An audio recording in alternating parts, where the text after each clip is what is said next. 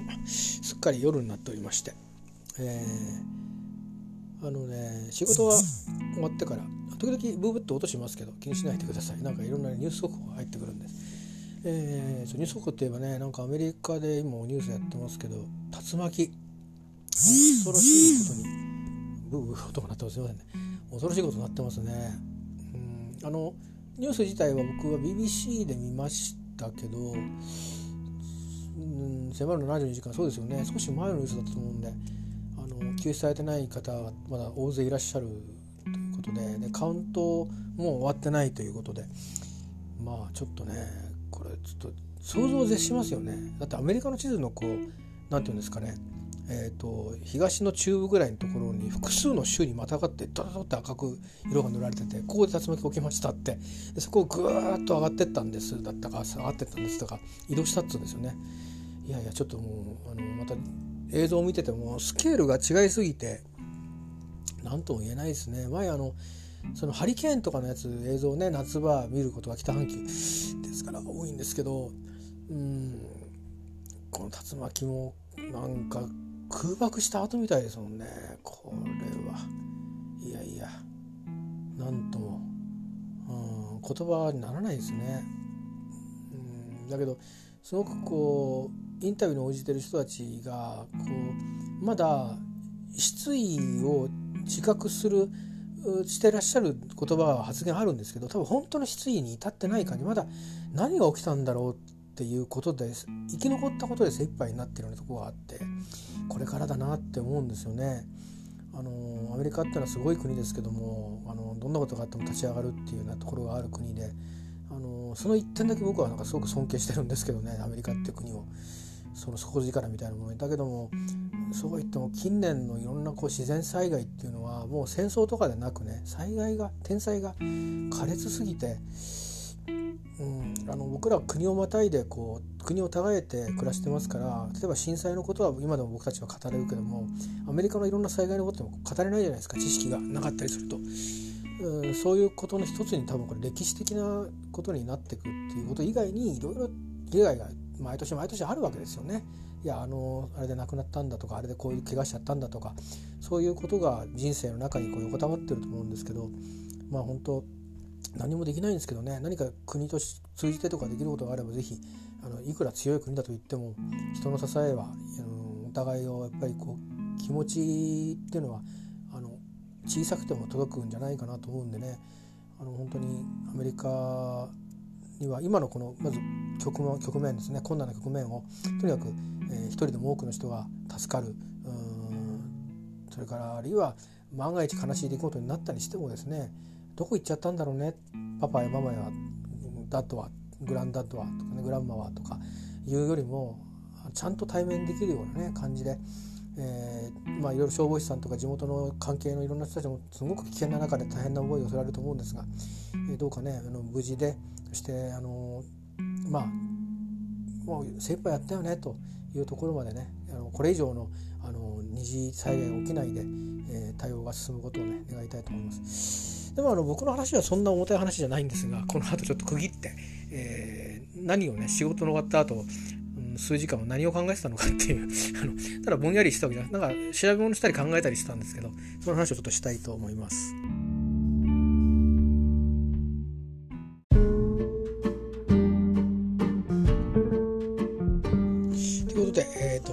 話をしたいと思うんですけど、えー、っと仕事はね6時ぐらいに終わったと思います今日は。えー、で大体23時間経ってるんですけど、まあ、1時間ぐらいはいろんなこと考えててでその間1時間ぐらいはまあいろいろとこうこうこうかなあかなとことを考えてたりして1時間ぐらいはちょっと調べ物してたんですけど、えー、と何調べてたかっていうとうんと主にですねあのいくつかありますけど、メインにしてする話はねあの、まあ、昼間の10時間のツイートでしたようにツイートってあのポッドキャストで話したようにまあこう今いる場所のね手仕舞いをしていくっていうことも結構大変だなと。あの、まあ、ただ一個一個ねやっていくしかないんで,、えー、でその関係でちょっとまああの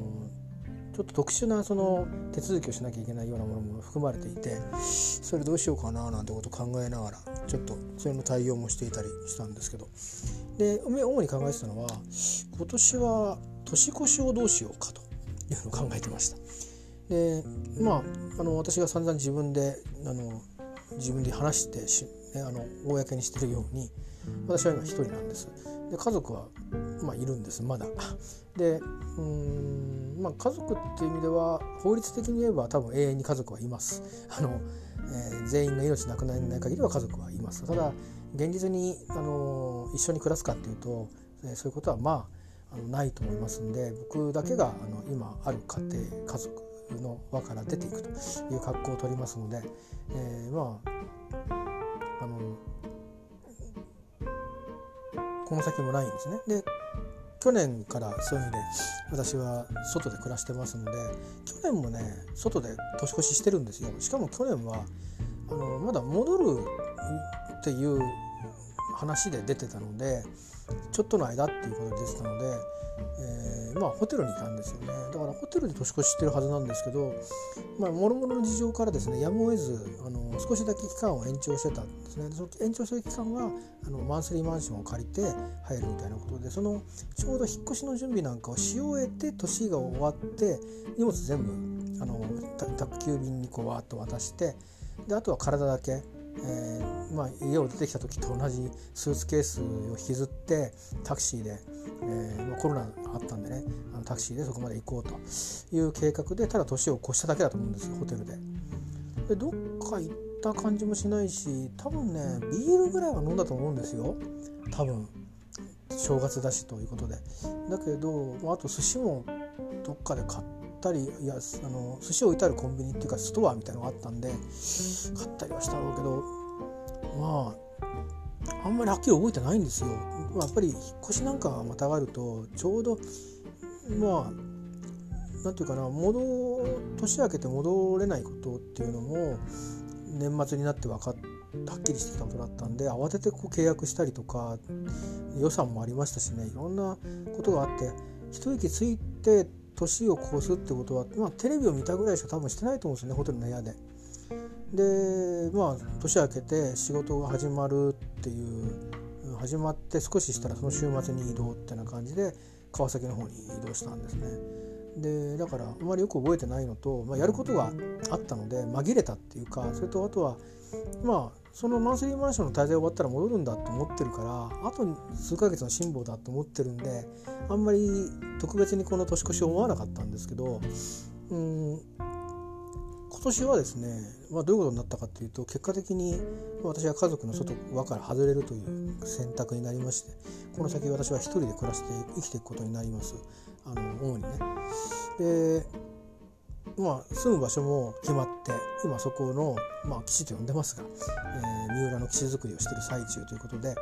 えー、今私が今いるこの場所というのは、まあ、一つの隠れ家っていうかシェルターっていうかそんなような位置づけの場所になるんですけどもここで最初で最後の正月を過ごすのかと思ったら、まあ、世話にはなってるっちゃなってんだけどもなんか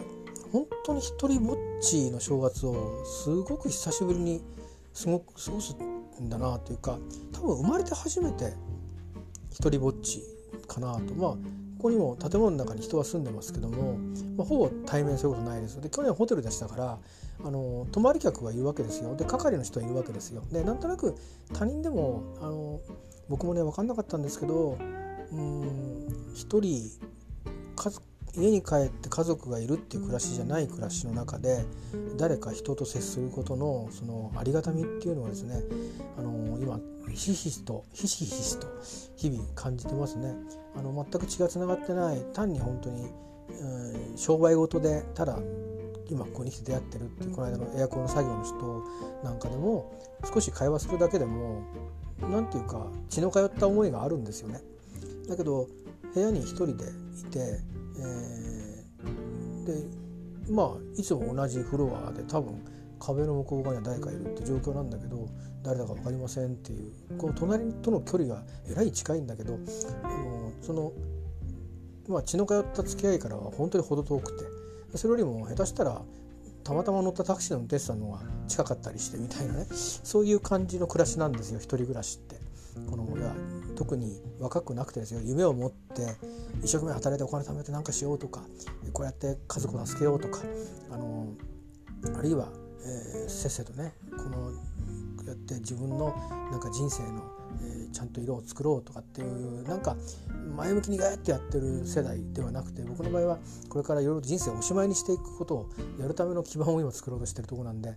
まあ少しネガティブな面もなくはないんですねそんな中にあっての一人暮らしっていうので人とのそのしかも今コロナなんで職場に行ってもほとんど無駄話はしちゃいけないことになってるんで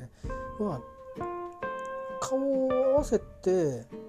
あいるなって認知されるってことがあるったりあ自分の一席がまだあるなっていうのを確認するぐらいのもので血の通った付き合いがあるかっていうとまあほぼないんですよね実は。あのいわゆる本当のパブリックっていうのを除いた意味での講師っていうところで全くそういう意味では僕の場合は一人になっちゃうと、え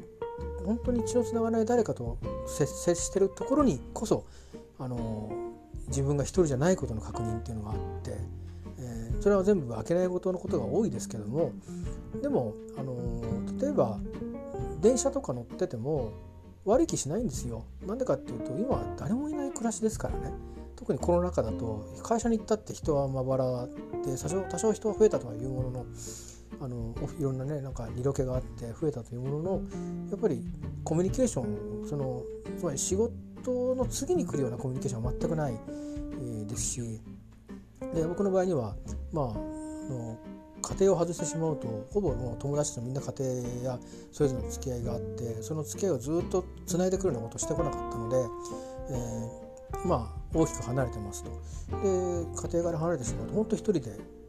一人で遊んでるという。家庭があって一人で何か英語を勉強しに行くのとはわけで違うんですよね。本当に一人でいて一人であの、まあ、動いてるだけのことで。でまあコロナ禍にあっても飲みに行こうかっていうことのつわものでもありませんから、えー、まあおとなしくしてると余計こうどんどん一人に落ち込んでいくという。せいぜいお医者さんぐらいじゃないですか？あんなに長く話すのは。なんかね本当にあのなんか20年30年早いぞっていうかその生活に入るのはっていう感じでお医者さんに話に出かけてるみたいな 感じになってますけど、えー、まあまあお医者さんは早く辞めたいんですけどね本当はね、まあ、そんな中であの本当ありがたいなって思うんですけどうんまあそういうことでねちょっとこう一人で年越しって考えてみるとそれまではずっと家族が自分の父母の家族がいてそれからまあ友達とどっか遊び行くとか、うん、元旦から遊び行くとか行事出かけるとかっていうのもありましたけど基本的にあの誰かとはいるんですよ。あの正月はお盆は一緒にいなくても正月は誰かといるですよねでその後は僕は家庭を作ったので家庭の中にいて家庭の行事の一環としていろんなところでいろんな過ごし方をしてきてと。で去年は事情があって外にまあ一時退避のつもりでいたんで、えー、まあちょっと色づきが違って今年はもうあのもういろんな手続きが終わったらさようならねということになっての一人なんですよ。なので生まれて初めてまあ母は、まあ、施設に入ってからそうなっちゃってると思うんですけど僕がでもでも年明けにはコロナの前は会いに行ってたんで去年初めてだったのかな。そういう意味で母が去年先にそういう思いをしてると思うんですけどあのまあちょっと今どれぐらい記憶が残ってるかわからないんですがまあでも外形的にはね外から見たらそういうことで僕が1年遅れて、まあ、僕もあの母がそういう思いをしたのと同じようにというか僕もあ一人なんだという 今それに直面してまして。であのちょっと前置きが長くなったんですけど一人でここにいるのもなと思って。表に出ればまあクリスマスのね準備にこう買い物に来る子たちを見てる分にはあの家族でいるっていいもんだなーなんて思いながら最初のうちは辛かったんですけどうん去年とかね。でだんだんにまあ1年も経ってくる。とそれからいろんな局面自分も病気したりしてそれよりも大変なことがあるんだっていうことをしみじみ思ったりしていく中でねあのあ子供が笑ってるんならいいじゃんとかっていうふうに気持ちもだいぶ変わってきて、えー、いたんですけどまあ、正月はねただでさえそのあんまり居場所ないんですよ昔から僕なんとなくね。うん、あのアルバイトなんか行ってる時働いてる方は気楽でなんか遊びに行った時にどうもなんか居心地が悪いことが多いですよ。あの初詣とかにしてもね、うん、あの好きで行ったようなこと時もあったんですけど、まあ、でも、のだからなおのことうんちょっとでしかも一人でしょ。こんな正月がなかったのを父が亡くなった年から次の年に行く時に正月がなかったのは10年前にちょうどあったんですね、まあ、10年一巡りでそんな思いしてるんですけどでもその時には家族がいて家族で、まあ、南の島の方に行ったんですけどね。でだからってわけじゃないんですけどそうだな休みも短いけどほんのちょっとの間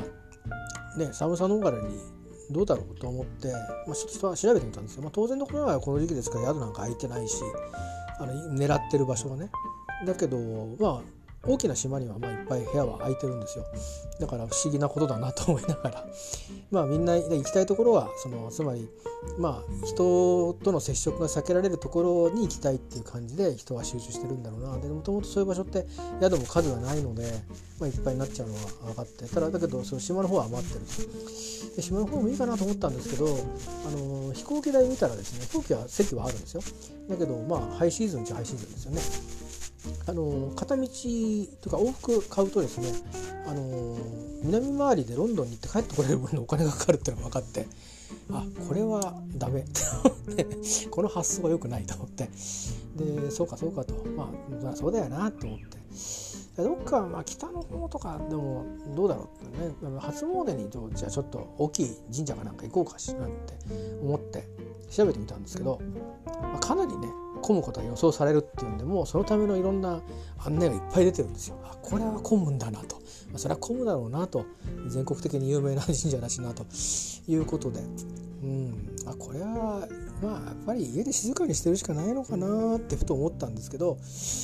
さてとこれから僕がこの今基地作りしてますけどね。三浦の方の人たちって正月どうするんだろうっていう余計なさですけどあの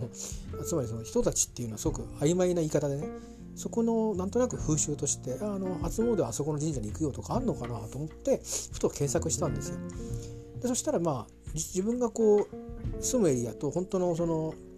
皆さんがマグロで私も行きましたけどマグロを食べに行こうって言っていう岬の方とあのエリアが違うんですけど僕の方のエリアには同じ暮らす地名の辺りの、まあ、なんとなく大きい大きめの神社が1個あるっていうのが分かって神社たくさんあるんですけど割との祠だけとか建物だけみたいな神社が多いんですね。で多分地元の方が守ってらっしゃるのかなと思うんですけど、えー、でその中でも大きい神社が1個あるっていうのが分かってほほと思って。でそういえばよくなんか名前の引く神社があったなと思ってその海の方にね港の方に。でそこ見たら、まあ、そこはホームページみたいなのもあってそれで一応あのー、まあホームページともしくはフェイスブックだったんで僕アカウント持ってないんであの本当の告知欄しか見れないんですけどそこを開いてみたら、えー、今日という日はですね12月13日っていうのは、まあ、正月のなんかいろんな準備を始めるというのにいい日だということが書いてあってのはそこでなんか案内を出したっぽいんですけど、まあ、15日からあのー、まあなんていうのかなお守りとか浜屋とかそういうものをあの分散のお参りでねあの先にこう、うんとまあり替えるっていう感覚だと思うんですけど普通は、まあ、そういうものをその求めることができるような分散参拝のあれを始めますと書いてあってああ15日からってことは俺来週行くなと。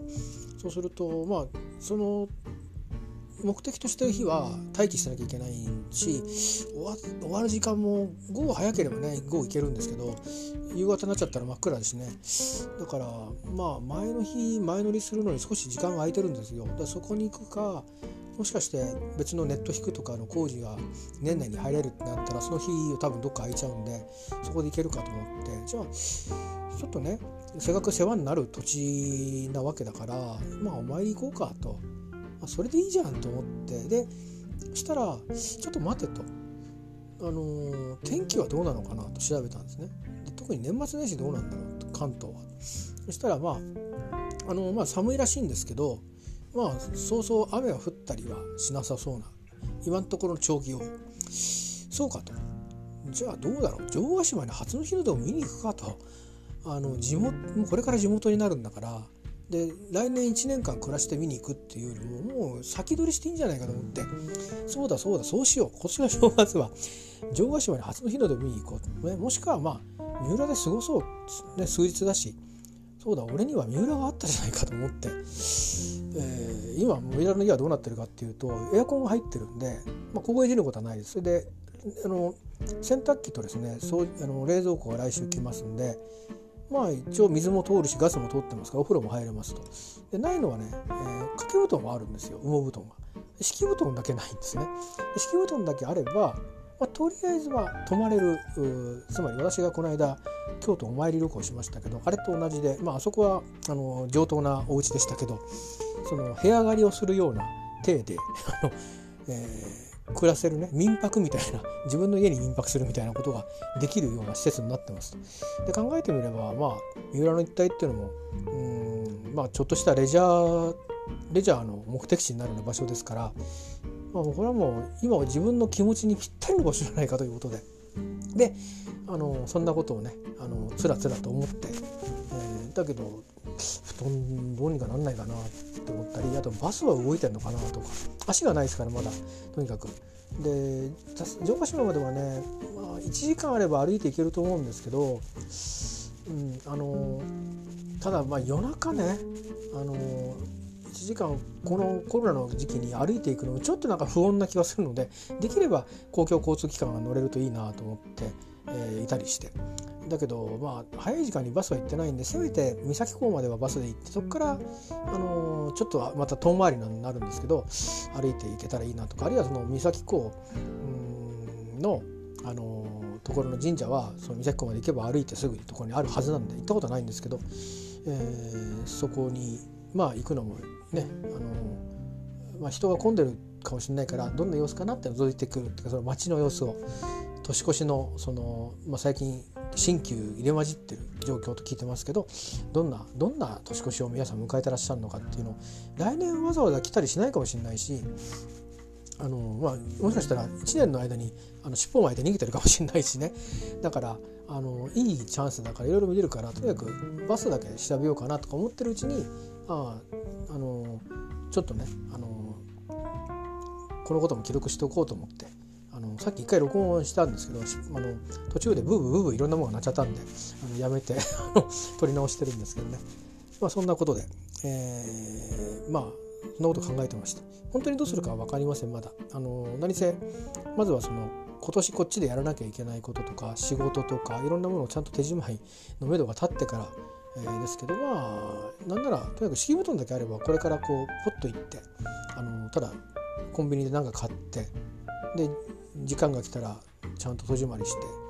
出て行ってでまあ帰っちゃえばいいだけのことなんでね、えー、あのまああのー、でもう1月のどっかでは必ず転居することにはなると思うんで日は一応選ぼうとは思うんですけど、えー、そんな風にして、あのー、まあ、会社の手続きの問題もあるんでねあんまり月単位でやるんでのびのびにしちゃうと、あのちょっといろんなことが面倒になるんで。まあ上役の方から許しが出なければ許しって、まあ、あの定義をね、あのが一旦出てすぐ払い戻すみたいなおかしいことになるんで、まあ、そういう煩わしさもあるので自分のその勤務体系との兼ね合いでねちょっと上役とも相談した上であの段取りをしてからになりますけどまあそれはうんちょっとまああの今週どっかであの勤務した時に話を聞けば済む話なので、えー、まあそんな感じです。なので、えーと、今年はそうだななんか一人本当に一人ぼっちでいたっていう正月になると思うんでまああえて人混みに行くべきではないと思ってますのでなおのことあのそういうせっかくねこれから暮らすところで拠点作りしてるのでベースとなる場所があるんで、まあ、そこをうまく使って年越しなりもしくは正月、ね、年明けて年は明けるのをここで過ごして、まあ、日中ね、えー、ちょっとプラプラと三浦参りに、えー、行くのもあまあしばらくねあのベッドが来るまで行かないようにしようかなと思ってたんですけど、まあ、ちょうど中間地点でもあるから行ってみてもいいかなと思って、えー、そんなことを考えてましたという記録でございます。ああそうですかっていう話なんですけどでいや思えばねあの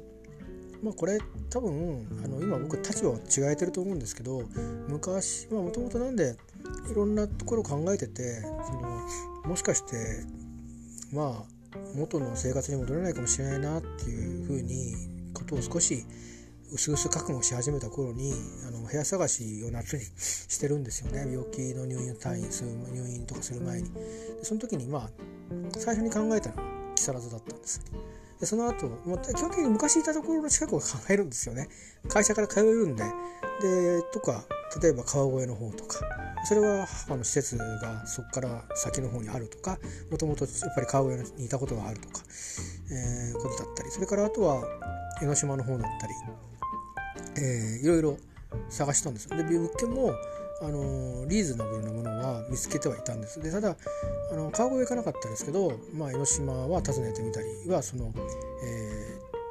ー、去年あたりからね、えちょこちょこしてたんでうんその補う情報とかを集めてたりしてで千葉はまあそういうつもりで行ったことはしばらくなかったんで2回ぐらいですかねちょっとまあ街の雰囲気をと思って、えー、訪ねて、えー、行ってうろうろしてきたり、えー、したんですけど、うんあのー、そうですね、えー、どうしたっけな。確か。うん確か2回ぐらい行ったと思うんだよね。1回だけだったかな。確かね2回ぐらい行ったと思うんですよ。僕の記憶が確かなら。どうやって帰ったか覚えてないんだけどね。1回だったかな。えー、っとね。いや1回だったかな。まあちょっと覚えてないんですけど。でもあの港の方の物件とかも、まあ、ちょっとこう駅から歩いてとか駅から次の駅まで行ってその駅からとかいろいろあるんですけど、えー、といくつか分かってるエリアがあったんだけど分かってないエリアがあったんでその物件を見に行くっていうのもあって行ったんですよね。でうん。まあ考えてたんですけどまあでさらに言えば僕が本当に住んでた駅の方とかも物件の情報とか見ててでまあ本当に自分が行ったところではないですけどそっちに近い側の方でやっぱりアパートとかあるんですけどまあちょっと通うにはね駅までのアクセスがやっぱりあの自分で車とか持ってないと良くないっていう感じででうちの場合は確かあんまり車の通勤とかって休日出勤に職場に来るくらいは許されるんですけど確かダメなはずなんで特別な場合以外はね。だからまあちょっと選択肢にならないなっていうこととあとはまあその一体がやっぱり昔僕がこう子供にとっては子供の頃はいつだっていいんですよ。どんな環境だって。だ同じように僕も小中高と暮らしたあのあのあの時のあそこがいいって思ってそれはそれで固定されちゃうんですね。でそれは絶対にも戻せないものだしないのはまあ決まりきってるんですけどそことのギャップが大きれば大きいほどああやっぱりここは俺の居場所じゃないなっていうふうに感じる感じでね。そう思って帰ってきたりいろんな情報に触れてたんですね。でえっ、ー、と今あの僕が行く三浦っていうのはそういう探してる中のなかなかねえなどこに行きゃいいんだろうと思ってる時のに、まあ、病気に診断が確定診断が出た後にふらふらっと行った時にあのあ何ここって思ったんですよ。僕が今までうん日本を旅してきてそこで好きだと思ったものがいろいろ散りばめられてる土地だったんですね。えー、でおやおやとてでその土地のことをこう調べてみたり、えー、何度か冬に通ってみたりしていくうちに、まあ、ますます、あのー、気に入っていってただまあ近年いろいろ若い人たちが町おこしみたいな感じであのその土地に住まわれてる方も多いと聞いてるんですけど、えー、そういう人とは僕は違うんですよね。あのだし別にそこに家を建てて住もうっていう移住ともちょっと違う。なんか都落ちしていく人みたいな感じで行くんですけどだからちょっと経路が違うんであのですけどまあいろいろ面白いあのまあこれからね市として存続するかどうかっていうことの問題になってるような点があるぐらい人口の流出が激しいというふうに聞いてますけど、えー、そんなところに行くんで、まあ、今後社会福祉だとかいろんな面で逆にね負担になるような人が入っていくってことに関してどう思ってんだって言われたらすいませんって謝るしかないようなことなんですがでもまあ当面の間はねあの税金を落とせるかなと思うんであのそれで勘弁してくんねえかなっていうつもりで、まあ、考え出したんですがまあでも十分ためだか十分その昔あそこに暮らしてた頃に見たものっていうものに対するなんかこう懐かしみみたいな気持ちも多少はあるんですよ。実際絶対違うんですね。住んでる方も違う。カルチャーも違う。しもう僕も同時代でずっと時代を体験してきてないから昔のその土地のことも知らないしおそらく僕が千葉にいた頃はこの辺はまだこれから行くところはまだままだあのマグロのそのなんかすごい有名なところが全国に他にもできる前のこうドーンと一山当てたような時代の、えー、名残かその最中だったはずなんでまあ何て言うのかな。つまりうん寅さんの映画でねいろんなところ出てくるじゃないですか全国の土地がああいうような感じでどこの町行っても活気があるみたいなあんな日本だった頃にものすごい勢いで繁盛したらしいんででその三浦を僕は知らないわけですよ。でその三浦がなくなって今は違う形での三浦というものがあっ、まあ、20年30年来てるわけですねそうらしいんですどうやら。まあ、油壺はありましたけどそれ以外のその産業っていう意味では、まあ、だんだんその観光業にシフトしていったっていうことがあって、まあ、その観光業も、まあ、他の地域の観光業に比べると、あのーまあ、今でこそねマイクロツーリズムなんて言いますけど、まあ、その近隣からの日帰りのお客さんの方が多いわけですから沖縄だの、ね、温泉地みたいにこうドーンと泊まり客が来てドーンと帰ってくみたいな箱根みたいなとことも違うんですよね。だからやっぱりこう生活の場所っていう感じで。でなんかそういうところもこうなんとなく僕がいた千葉のウォーソンの入り口のみたいなところも僕のところから南側ってのはそのそういうふうに泊まりに来るお客さんが増えていく。だんだん南に行けば行くほど泊まりがけで来る人が増えていくような。それからまあ場合によっては全国的にも誰か名前が知ってるような土地があったりするようなところなんですね。だ僕がいるところは言わないとわからないみたいなとこだったんで。まあ何かしらあの、三浦自体は有名ですけど僕その中でも三浦の中でもたくさん土地があるじゃないですか。その中でそこって言ってもそれどこっていう。でマグロの岬は知ってるけど、うん、三浦市のここって言われても分かんないなっていうようなところに同じように暮らしてたんですよ。だけど周りの雰囲気とかはすごく、あの好きで、あのいたから好きっていうことでもあるんですけどでまあ今言ったらないんですねその世界はもうすっかりないですそれはさすがに30年40年経てばなくなりますよね。で同じようなつもりでいると三浦は形だけは残ってるんですよ。だからあの地元の農家の人に言わせるとシャッター街だって言うんだけどでも今そのシャッター街をシャッター街じゃないようにすみませんか？とかリフォームしてリノベーションして人が入ってきたりしていて、まあ、人口流出が激しいと言われながらも、まあ、あの横須賀側の三浦もあれば三崎側の三浦もあるんですけど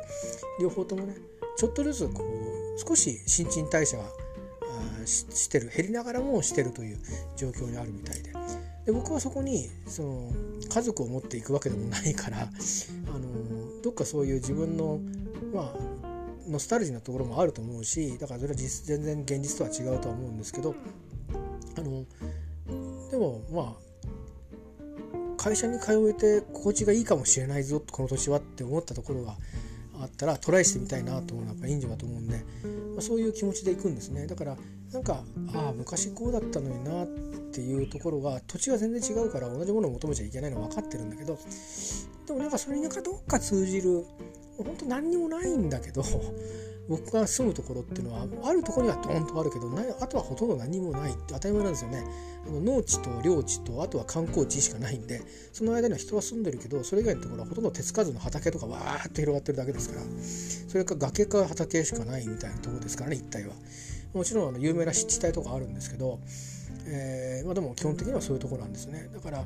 あの今からまあ観光名所とか史跡旧跡も残ってたりするわけで、えー、まあだからまあ多分に僕は結構勘違いをして一旦移っていくことになると思うんですよ。でそこが日常になってた時にあのどう思うかっていうところが一つ分岐点になると思ってるので落ち着いた頃にね。ですけど今はまだあのどどういうとこどういうところっていうワクワク感でもって接してるのでまあこの正月か年越しをねどうしようかなここでなんか一人でテレビ見てるのもまあ悪くはないし、まあ、天候と体調によってはそれでいいと思うんだけどもしあ行ってみようかなと思ったら三浦で過ごしてみようかと、まあ、思ったというそういう話ですね。でまあ多分にその僕があのもっと言えばねもう自分はその観光地的なところに 住もうとしてるんだとなんか東京に通うことばっかり考えてたんであの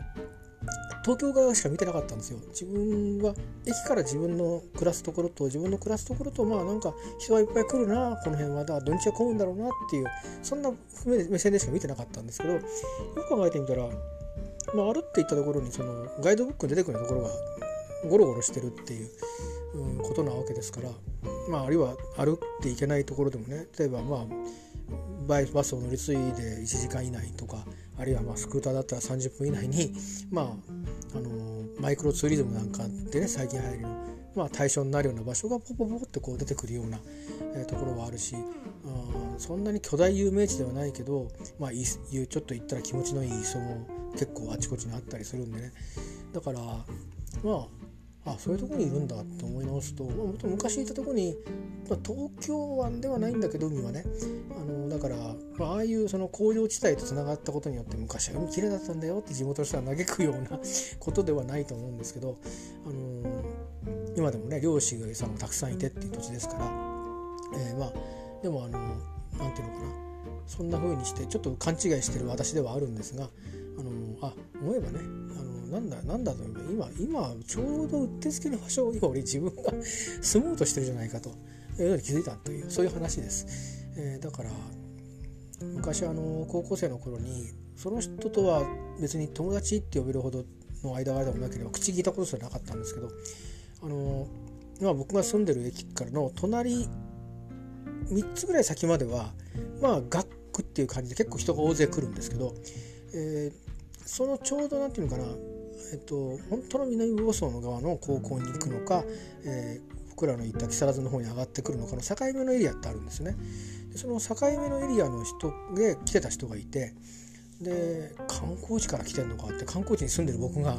近くにいる観光地の通路になってるところに暮らしてる自分が観光地から来る人をそんな風に言ってたことがあってね失礼な話ですけ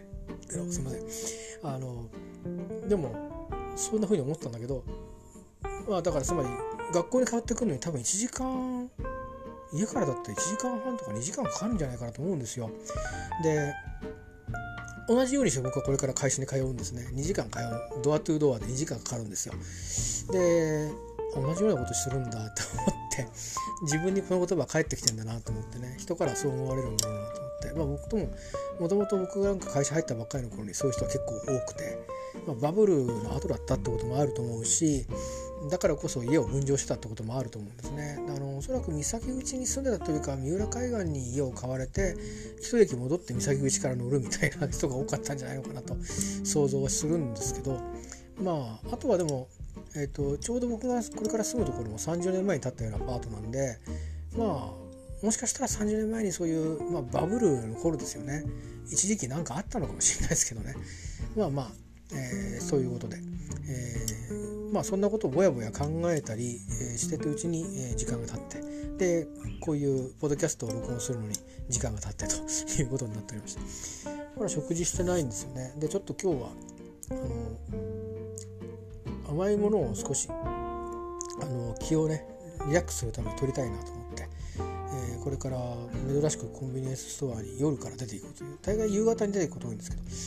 ちょっと行くんででそのついでにご飯はあるんでねんちょっとこの時間から鍋するのもなんだなと思うので明日も家仕事なんですけどねだけどちょっとまあなんかお惣菜とか売ってるじゃないですか。ね。そんなもんちょっと物色しに行こうかなと思います。ということで今日も、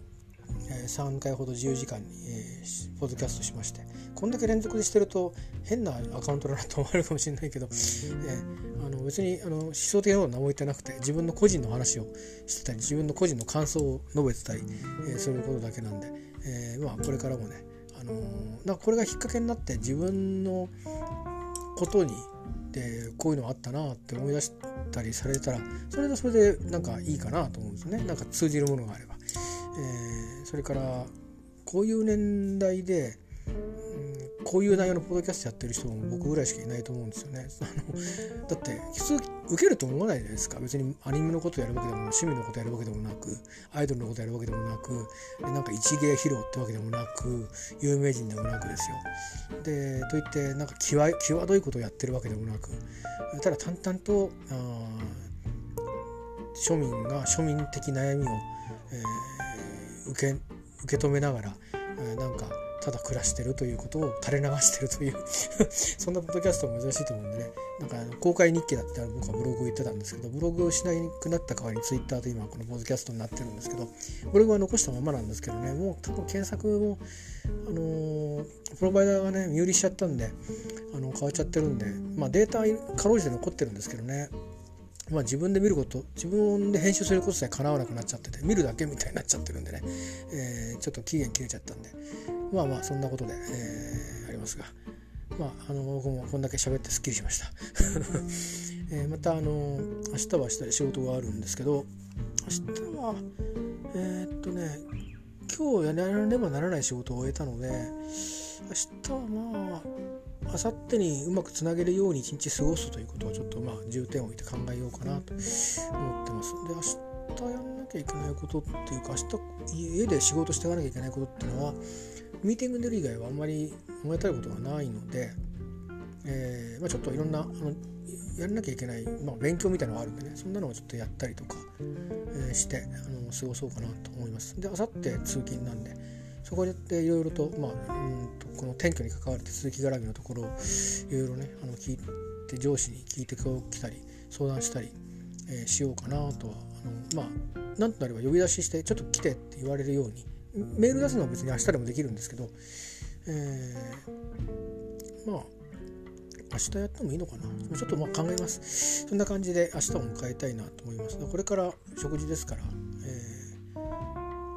ー、軽めにしたいなと思うけどちょっと栄養を取んなくちゃいけないなと思ってね、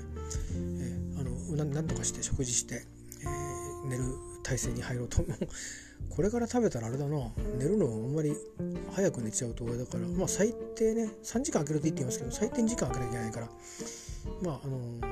ー、そうですね。日が変わってすぐには寝れるかな。そんな感じで、えー、またお目にかかりましょう、えー、どうか皆さんも気候がこうキュッと寒くなるみたいですから明日、えー、なのであのこれ聞いてる人は後になってあそうだったのかってことでいいんですけど寒くなったり暑くなったり今年はちょっとコントラストが激しい冬ですよね。えー、1月になってぎゅっと下がって2月に向けてぐっといって雪ももしかしたらねあのラニーニャが発生してますから寒い冬になるかもしれないんで雪なんかもあってね僕も坂の多い町に行くんで雪の時に困るんじゃねえかな今年はいきなり花からと思うんですけどまあ受験の時にも雪にね見舞われた人間ですから、えー、なんとかします。で靴もねあのちょっと買い替えようかなと思って、あのー、今のやつも使えるんで夏用に届きますけどあのこうゴワゴワちゃんとこうグリップが効くやつをね靴をちゃんと買って引っ越していこうと思います。はいいうことでまたお見にかかりましょう。では。